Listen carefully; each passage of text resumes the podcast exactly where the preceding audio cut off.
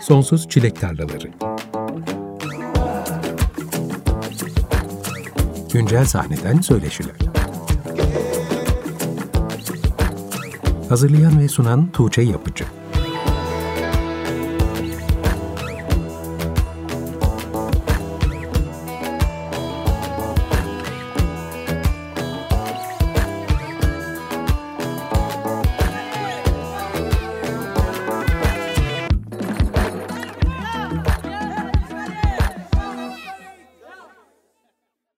95.0 Açık Radyo'da Sonsuz Çilek Tarlaları programından herkese merhaba. Ben Tuğçe Yapıcı. Her pazartesi olduğu gibi önümüzdeki bir saat boyunca yeni bir albüm üzerine yaratıcısıyla birlikte konuşacağız. Bu akşamki programa İlker Aksungar'ın 4 Mart'ta yayınlanan Heyoka albümünden Just For Em adlı parçayla başladık.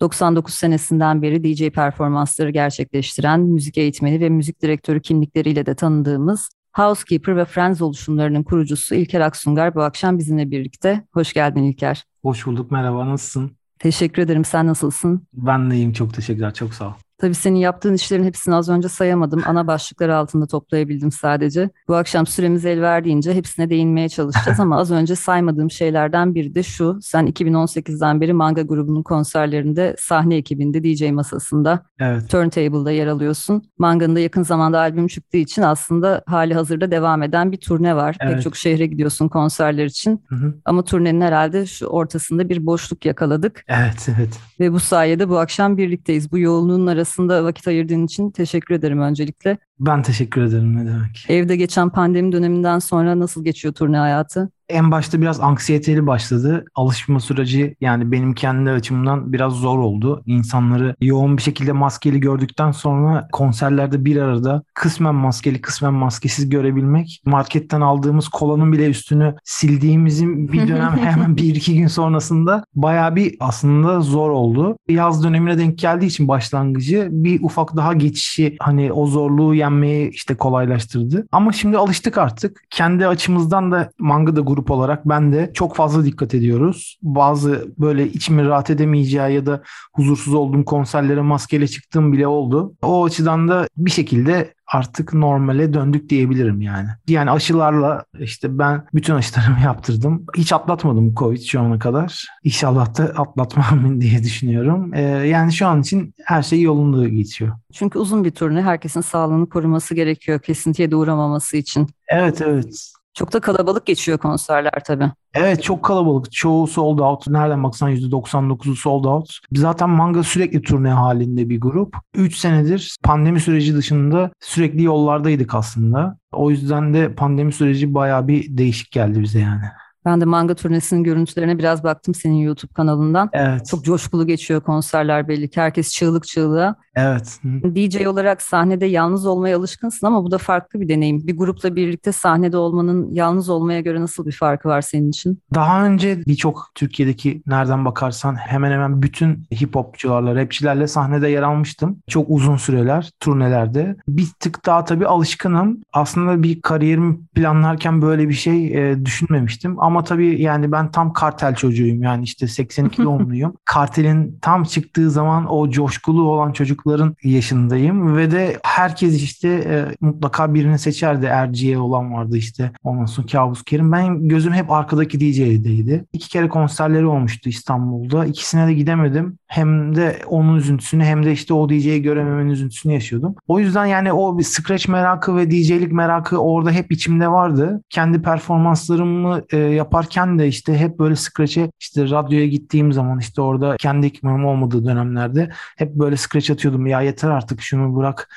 diyenler çok oluyordu stüdyoda. Yani güzel bir şey aslında, e, farklı bir şey ama tabii kendi solo kariyerimin önüne geçmediği sürece şu anda yaptığım iş daha fazla konser. Sadece tek sıkıntısı o. Yani hani ikisi de aynı orantıda olduğu sürece benim için hiç sorun yok. E, ama tabii o da bizim elimizde olan bir şey değil yani. Şu anda az önce de yayından önce konuştuk. Şu anda elektronik müzik hayatı tam olarak geriye dönebilmiş değil 12 yasaklarından dolayı. E, o yüzden de bekliyoruz. Yani hani hem hem konserlerin olmasını hem kendi performanslarının olmasını. Ama sahnede bir grupla beraber olmak bir DJ için çok değişik. Türkiye'de bir de benzeri yok. Aslında dünyada da çok fazla benzeri yok. Hem kendi solo performansını yapan hem de bir grupla sahneye çıkan DJ olarak. Enteresan yani, keyifli. Scratch arzunu da manga konserlerinde tatmin ediyorsun dönemde. Evet evet bir de şey e, çok sorumluluk sahibi değilim. Çok rahatım yani konserlerde. Esas ana sorumluluk bende değil. O yüzden de çok rahatım. En rahat yanı o aslına bakarsan.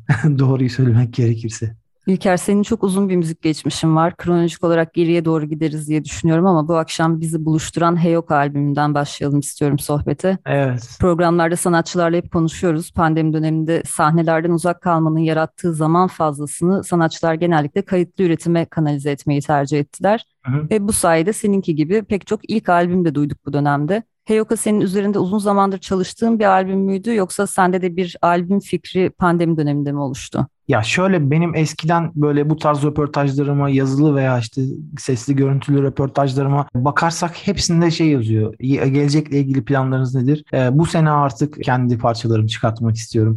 Yani bu şuna 2005'ten işte geçenlerde bir e, yazı buldum. Bu sene artık hedefim bu, bu sene artık hedefim bu diye diye diye diye zaman geçti. Bir türlü bunu gerçekleştiremedim. Bir türlü gerçekleştiremedim. Bunu gerçekleştiremememin sebebi de şu. Çok uzun zamandır DJ'lik yaptığım için ya aslında prodüksiyon prodüksiyon DJ'likten daha önce başlamıştım. Yani Dance EJ diye Blue Jean dergisinden çıkan bir programla PC'de arka arkaya loopları koyarak bir parçalar oluşturmuştum. O zamanlar abilerime götürüp dinlettiğim zaman inanamamışlardı. Yani hani o programdan çıktığına inanılmaz bir prodüsörüm geliyor acaba gibi bir algı oluşmuştu. Ama o orada kaldı. Yani hiç bir tık daha ileriye gitmedi. Çünkü ben DJ'liğin büyüsüne çok kapıldım. Yani benim istediğim gerçekten istediğim şey kulübe gidip DJ'lik yapmaktı. Gerçekten onu hakkını hakkını vererek çok yapmak istedim.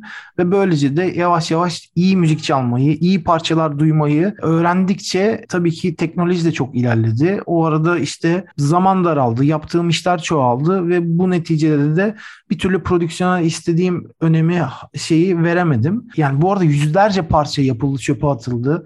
İşte setlerin arasında çalındı ondan sonra. Böyle çok parça oldu. Hiçbir zaman yani o parçayı bir yere gönderip de release etme şeyini bir türlü yapamadım. Daha sonra da pandemide de e, birazcık daha çalmayı değil de dinlemeyi sevdiğim şeyleri yapmaya başladım. Bir anda bir süre elimde malzeme çıktı. O da albüm oldu.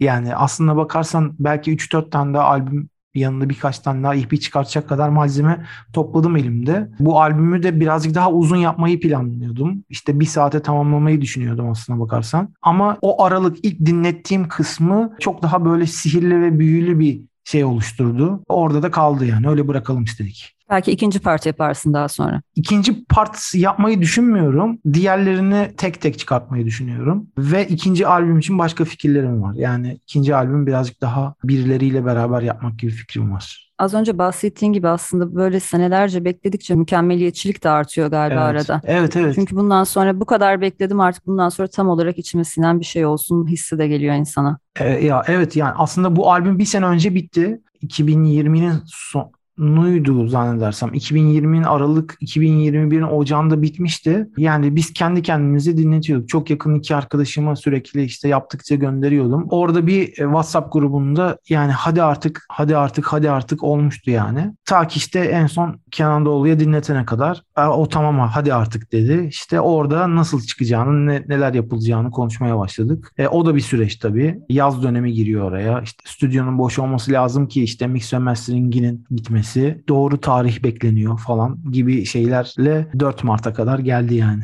Albüm Doğulu Müzik etiketiyle yayınlandı ve albümün prodüktörlüğünü Kenan Doğulu üstlenmiş. Evet. Sizin zaten bu albüm öncesinde de süre gelen bir işbirliğiniz vardı. Kenan Doğulu'nun konserlerinde warm up ve after party setlerini sen üstleniyorsun. Evet. Bu işbirliğinin senin ilk albümüne nasıl uzandığını ve Kenan Doğulu'nun süreçteki dahlini de merak ediyorum. Prodüktör olarak işin hangi kısımlarını üstlendi? Aslında bir işbirliğinden daha çok ben seçilmiş ailem diyorum. Yani hani benim hiç kardeşim yok, abim ablam da yok. Öz abim olsa bu kadar olurdu belki diyorum. İnanılmaz gönlü geniş ve tanıyan herkes yani bu programı dinleyen herkes de bunu onaylayacaktır. İnanılmaz iyi bir insan ve e, müzik zevki de inanılmaz iyi. Elektronik müzik çok seviyor. Yani hani doğuludan çıkabileceğini söylediği zaman ben zaten albümle ilgili aslında benim için her şey tamamdı yani. Hani benim için bu albüm kafamda gelebilecek en iyi yere gelmişti zaten. Hem böyle bir abi kardeşliğimiz varken bir yandan da aynı şirketin sanatçıları hatta onun şirketin sanatçısı oldum. Ben zaten hazır götürdüm yani albümü. Her şey bitmiş götürmüştüm. O bir şarkıya e, bir gitarlar ekledi Bela'ya. Onun dışında da mix ve masteringini Erkan Addin yaptı. Ondan sonra da çıktı albüm. Albümün ismi Heyoka. Evet. Heyoka ne demek peki? Heyoka aslında Kızılderili dilinde yani Kızılderili kabilelerinde işte ya biraz Nasrettin Hoca gibi diyebiliriz. İşte ters yürüyen ama düz anlaşılması gereken kişi diye aktarılıyor.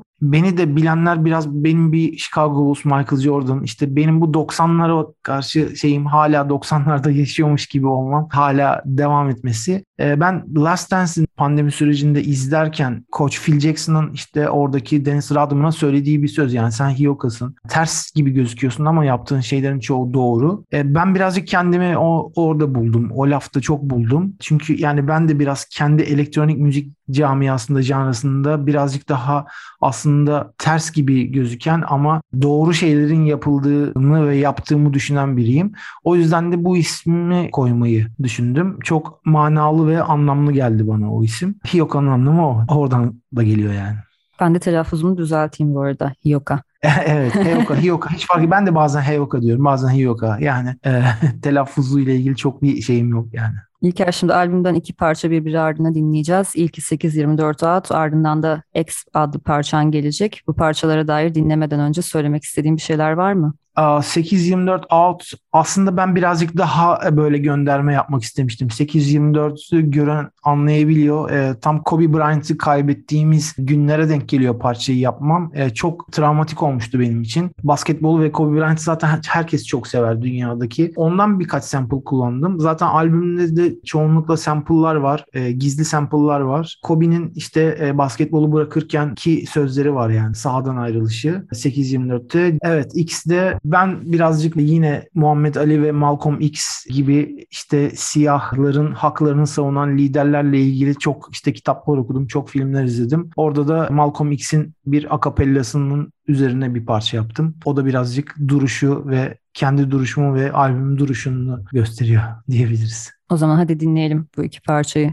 İlker Aksungar'ın Hiyoka albümünden 824 Out ve X adlı parçalar geliyor. Hemen ardından kendisiyle sohbetimize kaldığımız yerden devam edeceğiz. Açık Radyo'da Sonsuz Çilek Tarlaları programı devam ediyor. İlker Aksungar'ın 4 Mart'ta yayınlanan Hiyoka adlı ilk albümünden 824 Out ve X adlı parçaları dinledik. Kendisi bu akşamki konuğum. İlker senin DJ setlerin house, techno ve elektronika ekseninde yoğunlaşıyor bildiğim kadarıyla ama iyi bir hip hop kültürünün olduğunu, rap müziğe de hakim olduğunu biliyorum. Az önce de bahsettin zaten. Albümde de bunun etkileri görülüyor. Deneysel müzik, caz, hip hop, elektronika ve lo-fi soundlar da işin içine giriyor. Albümün ses dünyasını oluştururken çerçeveyi belirlemende neler etkili oldu? Yani açıkçası inanılmaz bir hip hop kültürüm yok. Gerçekten bütün rapçileri oturup sayamam. Bütün hip hop'a hakim değilim. Ama işte hip hop'un içindeki diğer dallardan işte grafitiyle, işte breakdance'la ve DJ'likle daha çok ilgiliyim. Yani aslında birazcık daha ikinci planda kalınmış kısmıyla işte beatmaker'lıkla. Albümde de birazcık daha bu oradaki DJ'lerin ve beatmaker'ların sample yapma, sample kesme, biçme, değiştirme, kullanma olayını ben önceden beri çok fazla severdim. Yani işte bir yerden bir söz alayım, oraya koyayım, üzerine scratch atayım ya da işte onu ters çevireyim, kullanayım. işte bir yerden birinin çaldığı bir müziği keseyim, onu birazcık daha değiştireyim gibi. Bu tarz şeyleri çok fazla yaptım. İçinde çok belir, belirsiz ama çok bilinen ama ne kadar dinlersen dinle anlayamayacağın e, bazı şifreli işte şeyler, akapellalar da var. Bazı müziklerden alınan ufak sample'lar da var. Tabii ki bu şey telif haklarına e, uygunluk durumunu da göz ardı etmeden o kurallara da uyarak daha çok sample keserek albümü yaptım. Lo-fi müzik şu anda çok moda biliyorsun. Ee, insanlar çok fazla dinliyor. Çok sıradan bir lo-fi albümü gibi olmasını da hiç istemedim. Birazcık daha farklı olmasını istedim. Özellikle buna dikkat ettim. Yani sıradan yapılmış bir lo-fi albümünün dışına çıksın. Şöyle söyleyeyim açıkçası. Yani bunu yani herkes şey diyor yani bunun tarzı ne? Ben de bilmiyorum diyorum. Yani aslında ben de bir tarz söyleyemiyorum. Ondan da var biraz, bundan da var biraz, şundan da var. Aslında tek bir şey diyemem. Yani elektronika diyebiliriz belki diyorum. Beatport'a göre house janrasının içerisinde. Bir türlü onlar house olmadığına inanmak istemiyorlar. değiştirmiyorlar maalesef. Belki kendi janrasının içerisinde down tempoda veya elektronikada olsa belki şu anda bir listeye girmiş olabilirdi. Dikkat ettiğim şeyler bunlar açıkçası. Biraz daha her şeyden biraz daha farklı olsun. Amacım Planım buydu. İlker bu bölümde senin kurucusu olduğun iki oluşumdan Housekeeper ve Friends Akademi'den bahsedelim istiyorum. Hı hı. Housekeeper 2011'de, Friends ise 2016'da kurulmuş. Evet. Bu iki oluşumla da DJ'ler ve DJ adayları için faydalı eğitimler, atölyeler, yarışmalar düzenliyorsun. Hı hı. Yarışmalardan kapsamlı bahsedelim isterim ama onlara geçmeden önce Housekeeper ve Friends'in kuruluş amaçlarından ve faaliyet alanlarından biraz bahseder misin? E, Housekeeper aslında 2011'de faaliyete başladı. E, 2004 yılında bir fikir olarak ortaya atıldı ve 2005 yılında bir Housekeeper Volume 1 isimli bir parti yapıldı. Ama daha sonrasında hiçbir şey yapılmadığı için yani zaten yapılabilecek, yapabileceğim derecede bir DJ değildim. Yani ben 2003 yılında aktif olarak çalmaya başlamıştım.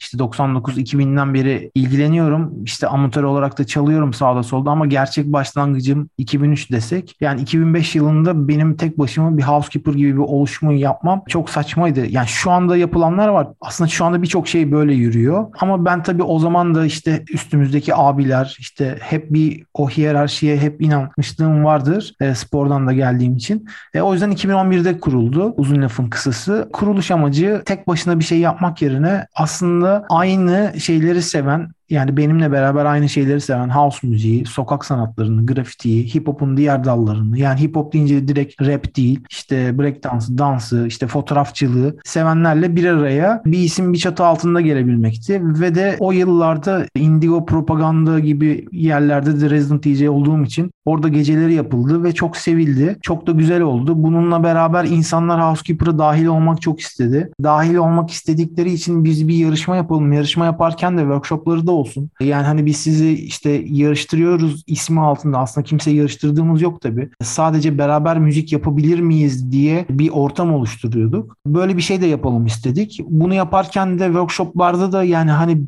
biz ne yapıyoruz ve nasıl neleri yapan kişilerle bir araya gelmek isteriz. Ya biz diyorum ama ben o zamanlar hep tek başımaydım yani. Daha sonradan e, bir anda ekip çoğaldı. Benim SAA'de ders verdiğim ekip arkadaşlarımla beraber bir şeyler yapmaya başladık. 2015 yılında en son SAA'de ders verirken ben artık ders vermek istemediğimi fark ettim ve oradaki ders verdiğim ekibin, son ders verdiğim ekibin birbiriyle çok iyi anlaşan bir ekip olduğunu gördüm derslere veda partisi yılbaşına denk geliyordu. Yılbaşı partisini kendileri düzenlemişlerdi. Gecenin ismi de İlker Aksungaren Friends'di. Bir anda bir bu Facebook grubu oluşturuldu. Kendi kapalı Facebook grubumuzda. Sonrasında beraber devam etmeye karar verdik. O da Friends ismiyle kaldı. Yani aslında sadece bir iki aksiyon veren Frenz'i işte orada bir kelime oyunu yaparak değiştirdik. Daha sonra da tabii çok fazla insanla beraber yürümek çok zor. Fikir ayrılıkları oluşabiliyor. Yani ben bunu Housekeeper'da birazcık daha seçilmiş ve daha az kişiden olmayı her zaman özenle yapmak istedim. Frenz'de birazcık daha açık olduk. Gelenler gidenler çok fazla oldu. Daha sonrasında da Friends Akademi diye bir etkinlik başlattık. Housekeeper Podcast Contest gibi. Bunda da e, her janraya açığız. Son iki senedir de prodüksiyon yapanların da prodüksiyonlarını topluyoruz. Onların da parçalarını release etmek üzere. Bir, birinci seçiyoruz ama henüz tam istediğimiz release edebileceğimiz yani daha doğrusu benim tam istediğim release edilebilecek bir şarkıya rastlamadık. Ama bu seneki Franz Akademi'den kazanamasa bile bir şeyler yapabilecek ve hani biraz daha böyle kolektif beraber çalışabileceğim bir insan grubuyla denk geldim, karşılaştım. Ee, burada da onlarla beraber beraber ufak ufak çalışmalar yapıyoruz. Ama eskisi kadar hevesim de yok, tempom da yok. Yani hem Housekeeper'da kolektif işler yapmaya hem de Friends'de açıkçası birazcık insanlarla uğraşmak çok yorucu. Ben de bu konuda çok duygusal bir insanım. İkisi bir araya denk gelince çok zorlaşıyor ve fark ediyorum ki sadece 2011'den değil de 2016'dan sonrasında 6 sene geçmiş albümün çıkmasına.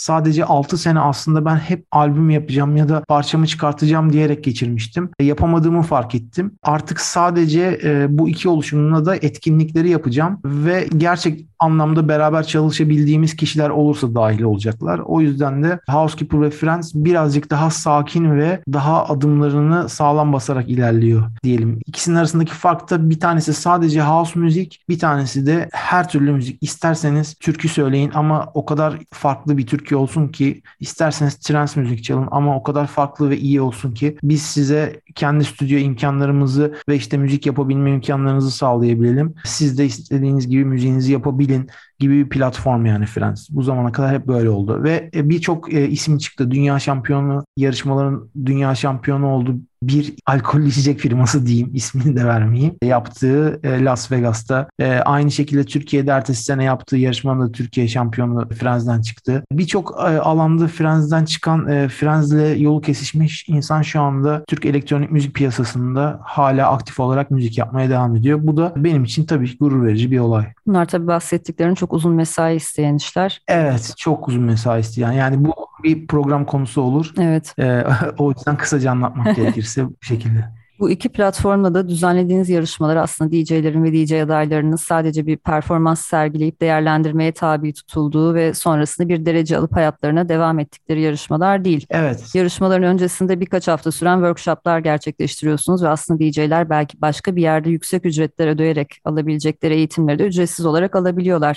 Evet. Yarışmaların kapsamındaki eğitimlerin içeriğini neler oluşturuyor? Aslında şöyle oldu. Ben e, daha açık söylemek gerekirse daha önce e, direkt kayıt altında bunu hiç söylememiştim. Burada söylemem gerekirse. Konuk ettiğim bazı DJ'ler bir araya gelmek istemiyorlardı. Konuşmalarda ve workshoplarda. Normal hayatlarında aslında beraber iş yapmış olsalar da yan yana gelmek istemedikleri için ben e, slotları ayırmam gerekti. Ve fikir üretmem gerekti. Onların kendi işlerinde yaşadığı olumsuzluk bana olumlu bir şekilde dönüştü. Ve ben onları ayrı ayrı konuk ederken şunu yapmayı da istedim istedim. Yani bir DJ, DJ olduktan sonra sektörde hangi iş kollarından insanla karşılaşıyorsa onlarla beraber o gün workshopta geliyorlar, konuşuyorlar ve sorular sorabiliyorlar. Ve yani minimum birer saat boyunca karşılıklı oturup konuşup yapılan doğruları veya hataları öğrenebiliyorlar. İçerikler bu şekilde oluştu. Tamamen ücretsiz tabii bunlar. Evet, müzik sektöründe organizasyon düzenlemenin böyle dinamikleri vardır, böyle zorlar. Evet, evet. evet. Yani ama bir şekilde içinden çıkarken de hem tecrübe mi diyeyim artık ya da işte iyiyi düşünerek yapmak mı diyeyim yani e, bir şekilde o bana tam tersi olarak işte iyi olarak geri döndü ve de işte bu bir aslında başlangıç oldu. 7 senedir yapıyoruz. Şu anda da LFA İstanbul'la Jeton Records bunun devamını işte bu sene yapıyor. Ben de orada konuğum. 9 Nisan'da konuk olarak konuşmacı olarak inşallah orada da anlatacağım bunları. O biletli bir konuşma. Katılmak isteyenler şimdiden bilet alabilirler. Pandemi öncesinde bu yarışmaları ve öncesindeki eğitim süreçlerini fiziksel anlamda bir araya gelerek gerçekleştiriyordunuz. Hem Housekeeper ve Friends'in genel işleyişi hem de yarışmaların organizasyonu anlamında pandemi dönemine nasıl uyumlandınız? Evet yarışmayı dijitale taşıdık. Yine Friends'de 12 kişiyi seçip 12 kişiyi finalist ediyorduk ve onlarla beraber bir ay süre geçiriyorduk belirli günlerde. Onu iptal ettik. Finalist sayısını dörde düşürdük. O aralarda yine işte HES kodu ve aşılar yapılmaya başlanmıştı. Pandemi süreci sürecinin ilki yani geçen seneki Friends Akademi'de onlarla bir günlük bir workshop geçirdik. Tamamen birbirinden mesafeli çift maskeler işte HES kodları şekilde. Bunu yaptık. Daha sonrasında da işte Housekeeper'da da workshopları online yaptık. Ama dersler olsun işte daha yoğun dersler ve işte stüdyo. Zaten stüdyomuzu kapatmak durumunda kaldık. Eski bir binanın içerisindeydi stüdyomuz. Gideme işimizin 6. ayında çürümeye başlamıştı. Yani çünkü hiç kalorifer yanmıyor ve bütün kışın Mart ve Mayıs arası en soğuk döneminde. Onun önüne geçemedik. Kapattık. O da birazcık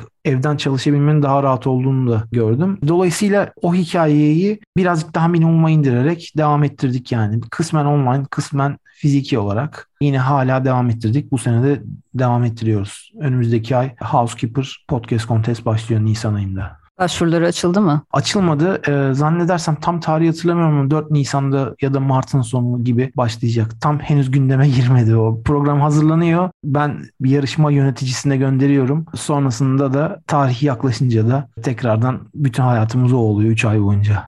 O zaman katılmak isteyenler takipte kalsınlar şimdilik. Evet, evet, evet. Hı hı. Biz de Hiyoko albümünden iki parça daha dinleyelim. Not Everyone Understands ve Bela adlı parçalar gelecek. Biraz bahsetmiştim Bela'dan az önce. Bu iki parçaya dair de söylemek istediklerim varsa duymak isteriz. Yani aslında genelde en çok sevilen ve bela çıkış parçası oldu. Orada da Maradona'nın konuşmasını bir sample olarak aldım. Altta da Arjantin Polis Radyosu var. O da Maradona'nın da spor hayatında aslında uyuşturucu kullanmasından dolayı yaptığı hatayı anlatıyor. Not Everyone Understands de e, aslında parçanın adı Eddie Armador House Music. Not Everyone Understands House Music e, akapellasından sadece Not Everyone Understands kısmını kestim. Orada da yani tamam bu parçaları yaptım ama bizim köklerimiz de house'a dayanıyor ya bir atıfta bulunmak gibi diyebiliriz. Benim ilk aldığım plaklardan bir tanesiydi. Oradan bir akapellasından küçük bir sample aldım.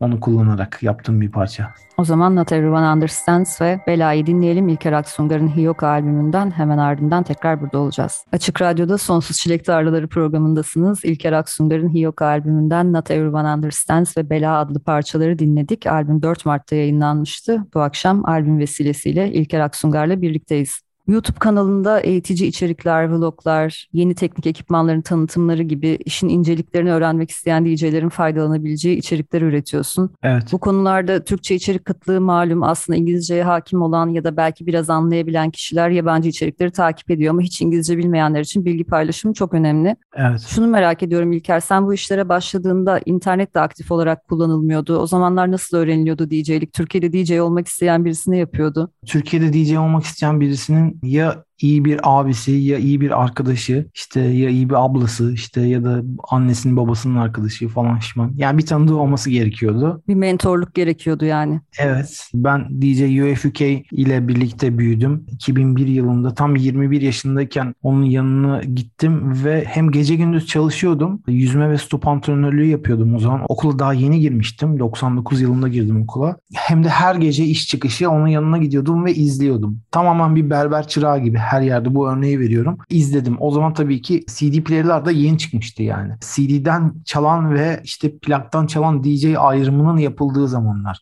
İşte DJ plaktan mı çalar yoksa CD'den mi çalar? Yani o derece onun faşistliği vardı daha herkesin üzerinde. Neyse ki plaktan çalabiliyorum onu öğrenebildim. O dönemlere denk geldim. Tabii çok zorlu dönemler yani hani aslında çok böyle yaşlıymışım ve şey gibi anlatıyoruz ama nereden baksan tam tamına 21-22 yıl olmuş. Yani hani öğrenmek çok zordu. Ben e, özellikle scratch atmak benim zaten çok büyük isteğim ve merakımdı. E, yani öğrenene kadar yani en azından bir küçük kıvılcım öğrenene kadar çok zaman geçirdim. Bana Burak Yeter yani öğretti ilk scratch atmayı. Yani hani ilk yani şunu yapacaksın diyen kişi Burak Yeter'di. Ben de Burak Yeter'in katıldığı yarışmada çalışıyordum. O birinci olmuştu. Ben de o yarışmada tüm Türkiye'yi dolaşıp DJ'lere workshop yapan bir DJ'ydim. Biraz da jürilik gibi bir konum vardı. Oradaki kolektif ilk çalışmamız e, oraya dayanıyor. 2004'e dayanıyor. Ben 2004'te tabii o zaman e, yani Scratch plağı bulmak, Scratch plağı nedir gibi şeyler ufak ufak videolar elden ele dağıtılmaya başlamıştı.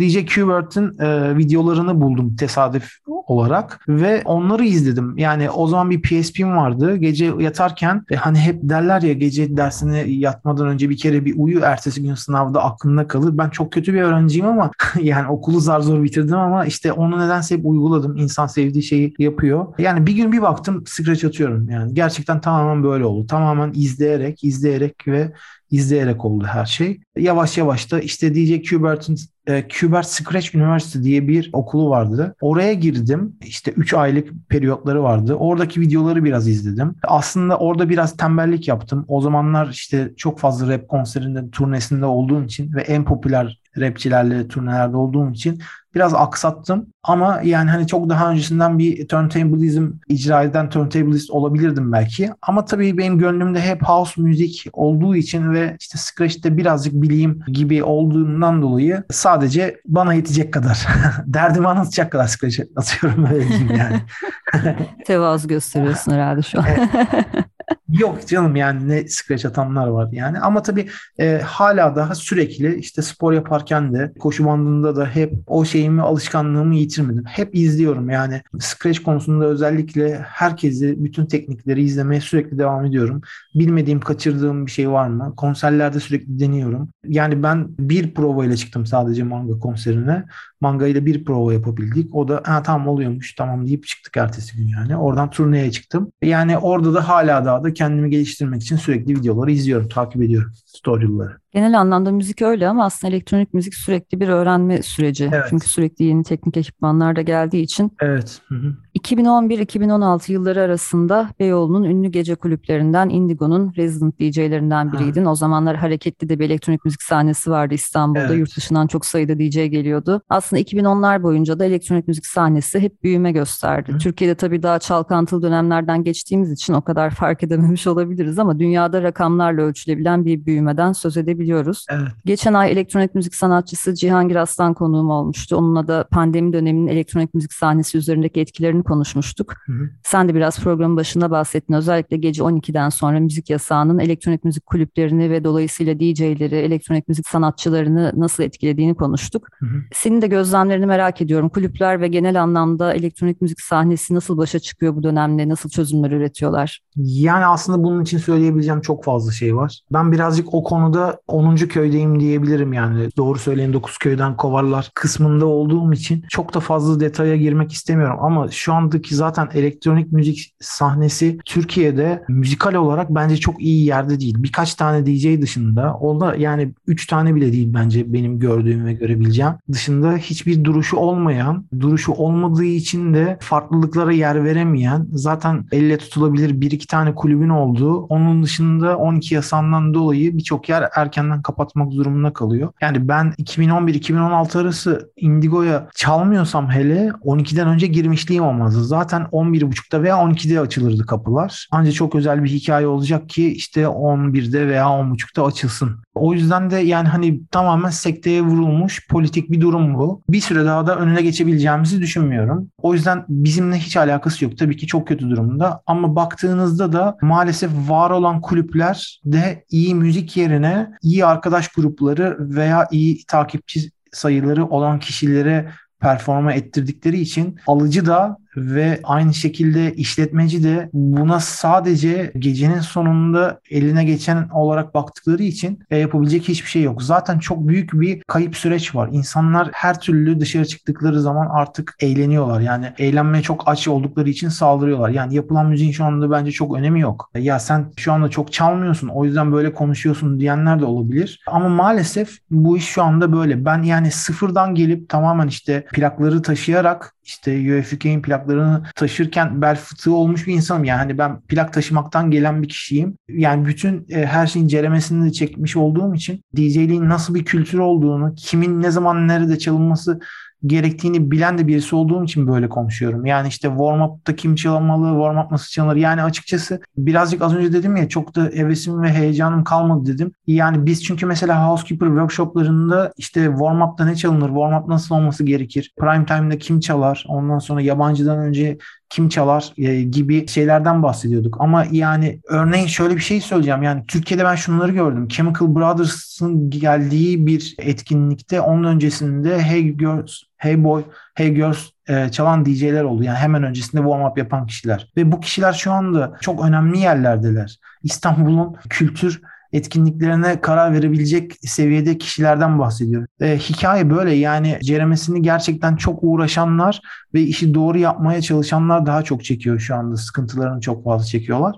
Ya bu kişiler de işte benim gibi birazcık daha YouTube'da e, ben böyle şeyleri gördükçe ücretsiz ve karşılıksız içerikler yaratmaya daha çok özen gösteriyorum. Çünkü e, bu iş sokaktan geliyor. Biz o yüzden de sokak kültürüne çok önem verdik. Yani ben hip hop'un sokaktan geldiğini ve sokağa gitmesi gerektiğini düşünenlerdenim. Bir DJ zaten müziği sokaktan geliyor. Hip hop'tan, cazdan geliyor house müzik. Techno house'tan geliyor. Yani janralar hep birbirine bağlı. O yüzden sokağa çok fazla şey borçluyuz. Gerçekten sokakta hayatını geçirmiş olan kişilere de aslında bu kültür çok şey borçlu. Ama maalesef günümüzde sosyal medyayı çok iyi kullanırsan ya da çok iyi arkadaşların varsa veya işte o gece orayı çok iyi doldurabiliyorsan sahne alabiliyorsun veya çalabiliyorsun.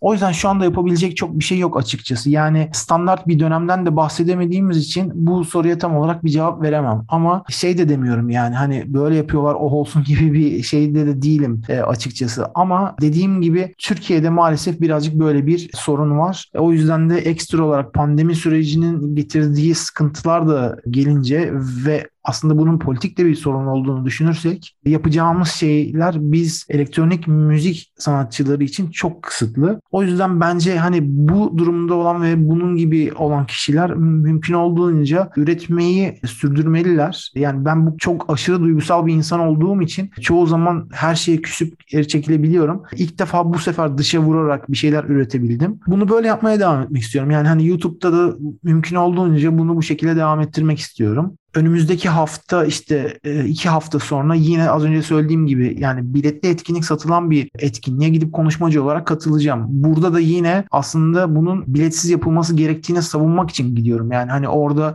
ya burada biletli etkinlik olur mu gitmeyeyim diye bir düşünceyle olmak istemiyorum. Bu işte şey için savaşan tek kişi de kalsa bayrağı sürdürecek olan tek kişi de olsa bu tarz şeyleri devam ettirmek için ayakta var olacağım bir şekilde bazen yavaşlayacak, bazen hızlanacak ama dediğim gibi yani hani sürece etki gösterebildiğimiz kısımlar çok fazla yok maalesef. O yüzden de çok doğru değerlendiremiyorum yani.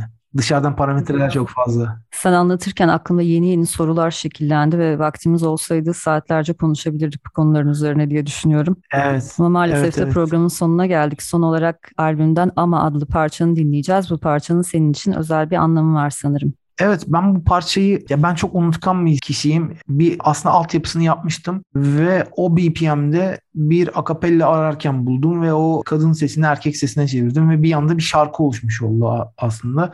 Ve parçayı çok sevdiğim için annemin e, isminin baş harflerini koydum. Ayşe Meral Aksungar. Aslında benim albümde benim için en değerli şarkılardan bir tanesi.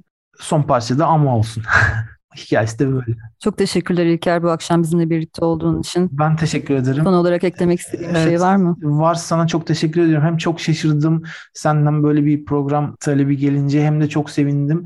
Gerçekten çok özel ve güzel bir program yapıyorsun. Umarım çok daha duyulur ve çok daha büyük kitlelere, geniş kitlelere e, ulaşabilir diye düşünüyorum. Bir gün mutlaka oluyor yani bir şekilde Emek verdikçe. Evet emek verdikçe ve sürekli yaptıkça ki gördüm yani benden önceki programlara da baktım biraz bugün dinleme şansım oldu. Konuklar da yine aynı şekilde yani sesini duyurması gereken çok fazla emek veren emekçi müzisyen var. Onlara destek ve yer verdiğin için ben çok teşekkür ediyorum. Sana da bol şans, iyi çalışmalar.